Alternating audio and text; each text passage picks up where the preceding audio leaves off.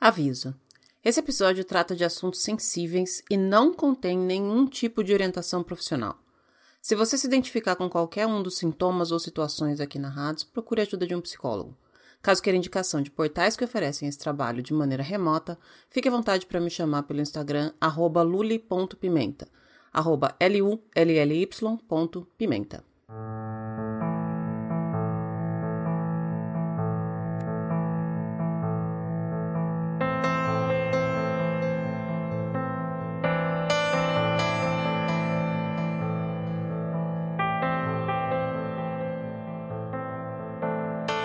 eu era mais nova, eu gostava muito mais da noite do que do dia. Eu acho que essa preferência começou quando eu estava acabando minha faculdade. Para quem não sabe, eu sou formada em direito. Inclusive, não recomendo. E para quem já fez direito, junto com o último ano, vem a noia de passar na OAB. É quase uma obrigação. São cinco anos de faculdade, cinco anos ralando. Mas se você terminar a faculdade e não passar na OAB, todos esses anos não adiantam de nada. Hoje em dia eu sei que isso não é bem verdade, mas eu achava que era. E eu sei que tem muita gente que está na faculdade de Direito hoje que também acha. No meu último semestre da faculdade, eu saí do estágio que eu fazia e comecei a fazer cursinho para a OAB. O cursinho era de manhã, na faculdade à noite. E quando eu me dei conta, eu apenas troquei os turnos. Eu ia para a faculdade, voltava para casa, estudava a noite inteira e ia para o cursinho. E aí depois eu dormia, até a hora de ir para a faculdade de novo. Eu acho que foi aí que eu desregulei o meu relógio biológico inteirinho. Faz tempo, mas ele continua desregulado. Depois que essa fase passou, depois que eu passei na OAB, eu comecei a trabalhar. E aí não dava muito para dormir o dia inteiro, mas eu segui dormindo tarde. Chegava atrasada no meu emprego quase todo dia, porque, obviamente, eu não conseguia acordar na hora. Depois disso veio a cria. E quando a gente tem filho, dormir se torna um artigo de luxo. Eu continuei dormindo tarde, mas obrigatoriamente eu passei a acordar cedo. Aos poucos, eu fui acostumando meu corpo a dormir poucas horas por noite.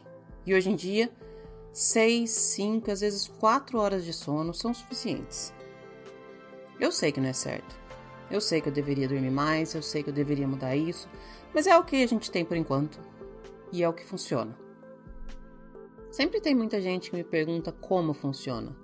Você consegue fazer tudo o que você tem que fazer durante o dia, mesmo dormindo um pouco? Como é que você faz para acordar tão cedo? Seu organismo funciona direitinho? Eu não tenho essas respostas. Nem para essas perguntas, nem para tantas outras, como a gente vai ver daqui a pouquinho. Ainda assim, funciona para mim. Mas só funciona quando eu efetivamente durmo as minhas 6, 5 ou mesmo 4 horas por noite. De uns tempos para cá, não sei exatamente desde quando eu comecei a ter insônia. E aí, eu que já dormia pouco, percebi que dormir menos que pouco não era nada bom. Meu rendimento começou a cair, minha saúde começou a dar sinais, e eu entendi que eu não podia mais abrir mão de nenhuma hora de sono. Eu já tinha poucas. As poucas eram suficiente, menos que isso não era suficiente.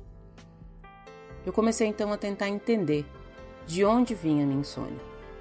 E eu demorei um pouco mas eu identifiquei que eu perdi o sono todas as vezes que eu começava a pensar em todas as coisas que eu tinha que fazer no dia seguinte. Foi estranho identificar isso, porque eu sempre fui uma pessoa que fazia várias coisas no dia. Eu sempre tive um emprego, às vezes mais de um emprego. E em quase todos os empregos que eu tive, especialmente os empregos que eu tive depois que eu tive minha filha, eu era a primeira a chegar. Eu sempre fui de chegar cedo, porque no final do dia eu tinha que buscar minha filha na escola. Quando eu não estava empregada, com carteira assinada, eu tinha uma empresa e tinha um monte de cliente. Tudo funcionava direitinho. Eu sempre tinha trabalho e eu sempre fazia todos os trabalhos. Eu nunca atrasei uma entrega. Eu nunca descumpri um prazo. Todos os meus compromissos eram cumpridos. Eu não entendi quando isso deixou de ser uma regra. Mesmo contrariada, eu entendi que isso deixou de ser uma regra. E era isso que estava me tirando o sono. Às vezes eu acordava, ou mesmo antes de eu conseguir dormir, eu começava a pensar: tá, eu tenho 30 coisas para fazer amanhã. Será que são 30? Acho que são 37. Não, na verdade são 25. Tá, qual eu vou fazer primeiro?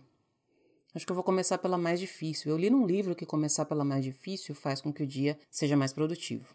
Então vou fazer essa mais difícil logo cedo. Mas para fazer essa mais difícil, eu tenho que fazer aquela outra primeiro. Senão não dá para fazer essa mais difícil. Tá, vou começar por essa outra. Ixi, mas essa outra demora muito. E eu tenho que dar aula às 8 da manhã. Não vai dar tempo. Depois eu tenho que ir para a faculdade às 10.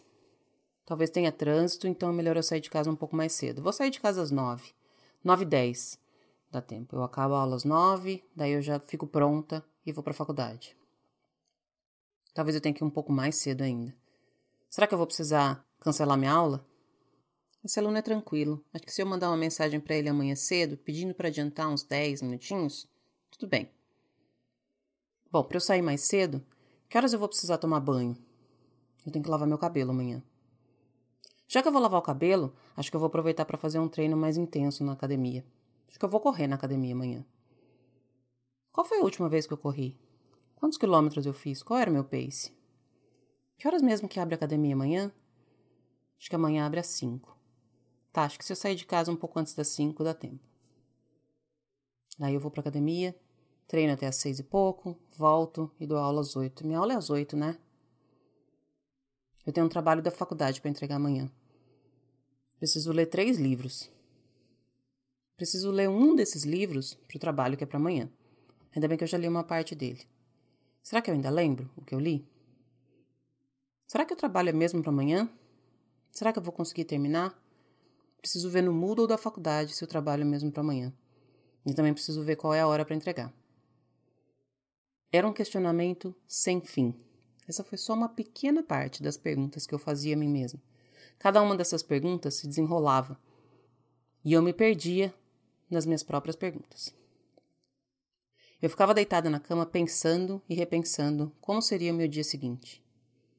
Eu ficava refazendo planos eu ficava mudando coisas de horário, alterando compromissos, mas tudo isso só dentro da minha cabeça, porque eu sabia que se eu levantasse, aí que eu não ia conseguir dormir mesmo.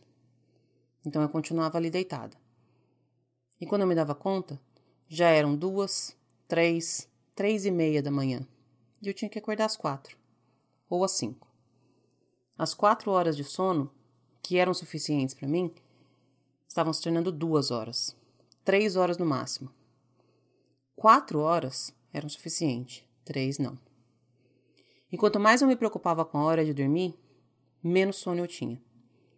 No meio de todos os questionamentos que eu tinha para o dia seguinte, eu também tinha o questionamento de: será que eu vou conseguir dormir? E aí, toda noite, antes mesmo de eu entrar nesses questionamentos, eu me perguntava: será que eu vou conseguir dormir? Hoje eu vou dormir um pouco mais cedo. Vou tomar melatonina. Vou parar de tomar café, vou desligar o celular. Hoje eu vou fazer um treino mais intenso na academia para poder estar tá mais cansada à noite para dormir mais cedo. Antes mesmo das perguntas começarem, eu já estava fazendo um monte de pergunta. Não foi legal identificar que isso se tornou um problema para mim. Eu não era essa pessoa que tinha esse problema. Eu não precisava ficar fazendo um monte de perguntas, as coisas funcionavam. Eu tinha a minha cabeça. Tudo fazia sentido, tudo funcionava, e no final do dia, eu tinha feito tudo. Eu tinha entregado tudo. O que eu percebi é que, mesmo fazendo esse monte de questionamento, no dia seguinte eu conseguia fazer tudo. Mas era muito sofrido. A noite anterior era sempre sofrida. Esse problema eu resolvi com um sistema de planilhas, um sistema infinito de planilhas. Eu falo sobre esse sistema uma outra hora. Toda vez que eu falo sobre isso, as pessoas acham que eu sou super organizada. Eu não sou, não. Mas o ponto aqui não é esse. Eu não quero falar sobre minhas planilhas. O ponto é que eu entendi que por medo de não acordar, eu nem dormia. Por medo de não executar, eu nem começava. Por medo de não alcançar, eu nem planejava. Por medo de não, eu nem Sempre por medo de alguma coisa no futuro, eu não fazia outra determinada coisa no presente. O meu presente tinha excesso de futuro. E isso não me deixava respirar.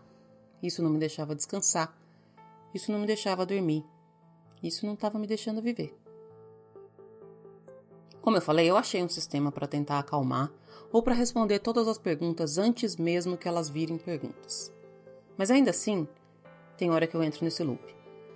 Meu sistema não é perfeito. E o meu sistema é apenas o meu sistema. E mesmo no meu sistema, às vezes, uma pergunta foge das minhas planilhas. E essa pergunta leva a outra, que leva a outra, que me leva para um buraco. Quando eu me dou conta, eu sinto de novo a sensação de casa pequena. As paredes que me apertam, me apertam sem sair do lugar. Me falta o ar, me falta o sono, me falta energia, me falta tudo. Me sobra ansiedade. Naquela caixinha de perguntas que eu deixei no meu Instagram, questionando o que é ansiedade, muitas respostas se enquadravam nesse cenário. Senti coisas que nem aconteceram sofrer por isso.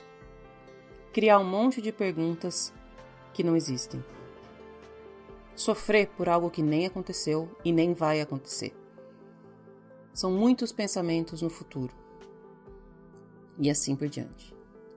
Eu conheço bem esse sentimento e eu queria ter uma resposta para como curar ele, mas eu não tenho. Na verdade, eu acho que não tem como curar isso. Porque a cura que funciona para hoje não funciona para amanhã. Para mim mesma, todo dia é uma cura diferente. E eu nem sempre consigo encontrar. Na minha constante busca por mim mesma, eu entendi que algumas vezes eu consigo controlar as perguntas. Mas outras, eu apenas deixo as perguntas acontecerem. Para as perguntas que eu tenho resposta, eu respondo. As perguntas que eu não tenho resposta, eu deixo elas se transformarem em outras perguntas, até que eu chegue numa resposta. Eu tento ser racional. Às vezes funciona, às vezes não. No segundo ato da minha ansiedade, o nome dela é Futuro em Excesso.